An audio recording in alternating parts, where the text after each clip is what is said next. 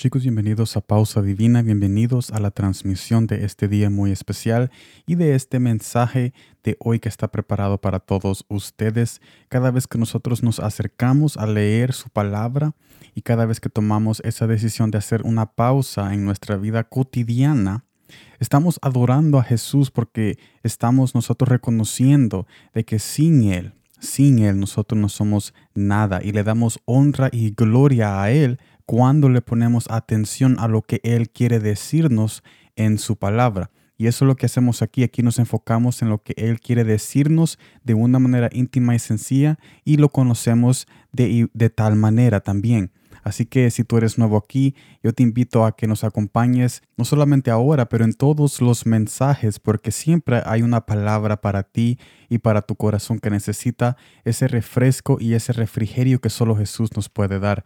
En este día estaremos viendo Proverbios capítulo 3, versículo 7, que me dice de esta manera. No seas sabio en tu propia opinión, en tu propia opinión. Teme a Jehová Teme a Jesús, teme a su corazón y su palabra, y apártate del mal. Proverbios capítulo 3, versículo 7. Obviamente las palabras extras que yo puse ahí no están en el texto, pero yo puse eso para que ustedes tengan un concepto más profundo en lo que este pasaje nos quiere decir.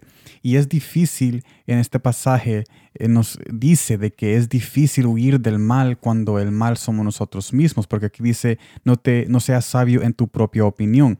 ¿Y cómo nos vamos a alejar de nuestra propia opinión. Si vivimos con nosotros mismos más que cualquier otra persona vive con otra persona. O sea, nosotros vivimos más con nosotros que vivimos con personas extranjeras y aún con nuestras esposas y esposos o cualquier persona que nosotros tengamos alrededor.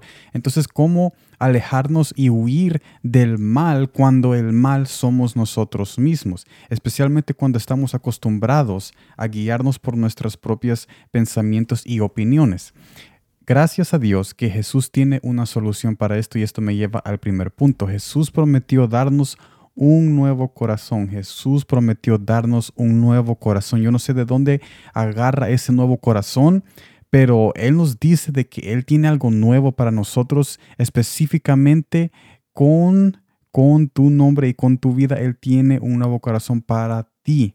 Pero como todo trasplante de, corazón, siempre hay un proceso, hay un proceso de ese trasplante de nuevo corazón, no es instantemente, aunque la promesa sí nos viene a nuestros corazones y a nuestras mentes instantemente porque leemos su palabra en el momento, pero el proceso de, ese, de esa promesa ese trasplante de corazón, hay, tenemos que tener esa paciencia para poder dejar que ese trasplante ocurra en nuestras vidas. ¿Y cuál es ese proceso?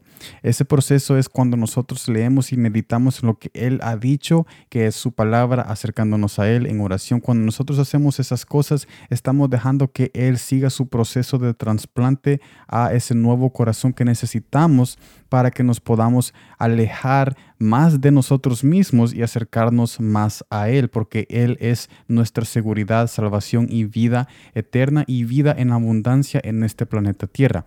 Segundo punto, la palabra de Jesús nos ayuda a quebrar ese mal hábito. ¿Cuál mal hábito? Específicamente hablando en esos malos hábitos que tenemos en confiar en nosotros mismos, en confiar en lo que nosotros decimos más en lo que Él dice. La palabra nos ayuda a quebrar ese mal hábito cuando ponemos más de su palabra en nosotros y menos de nuestras opiniones. En pensar que lo sabemos todo es un acto de orgullo que nos lleva a la autodestrucción, porque al vivir por nuestras opiniones nunca nos vamos a alejar del mal que nos hacemos a nosotros mismos. Mire lo que dice San Mateo capítulo 15 versículo 19 porque del corazón salen los pensamientos malos, los malos pensamientos, los homicidios, los adulterios, las fornicaciones, los hurtos, los falsos testimonios y las blasfemias. O sea, desde el primer pecado de Adán, nosotros trastornamos el corazón que Jesús nos dio originalmente, pero gracias a su sacrificio en la cruz y sus promesas, y gracias a Dios que Él es Dios y Rey misericordioso para con nosotros, que Él como les digo, no sé de dónde saca este nuevo corazón, pero Él tiene un nuevo corazón listo para hacer el trasplante a este corazón viejo que nosotros tenemos, para que el corazón que Él nos dé sea tal como su corazón y seamos uno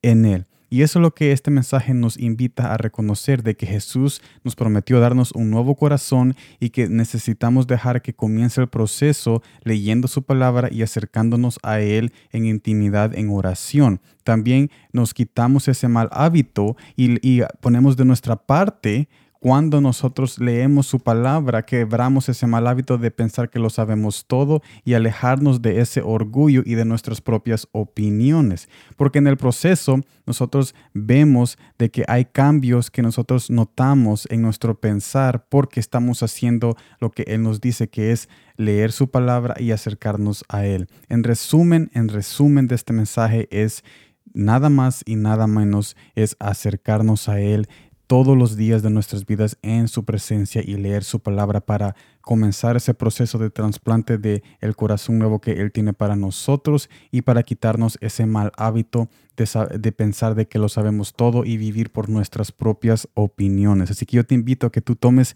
estas recomendaciones y esta invitación de parte de Jesús mismo a través de este mensaje, a que tú te entregues al proceso de ese trasplante de nuevo corazón, haciendo las cosas que Él te invita a hacer cómo leer su palabra y meterte a tu cuarto o en cualquier momento que tú tengas un tiempo a solas, hablar con Él íntimamente para poder alejarte más de ti y acercarte más a Él y acercarte más a ese proceso final que es tener ese corazón nuevo que es literalmente su corazón, un pedazo de su corazón en nuestras vidas y en nuestro entorno. Así que gracias por estar en este mensaje y en esta transmisión de Pausa Divina.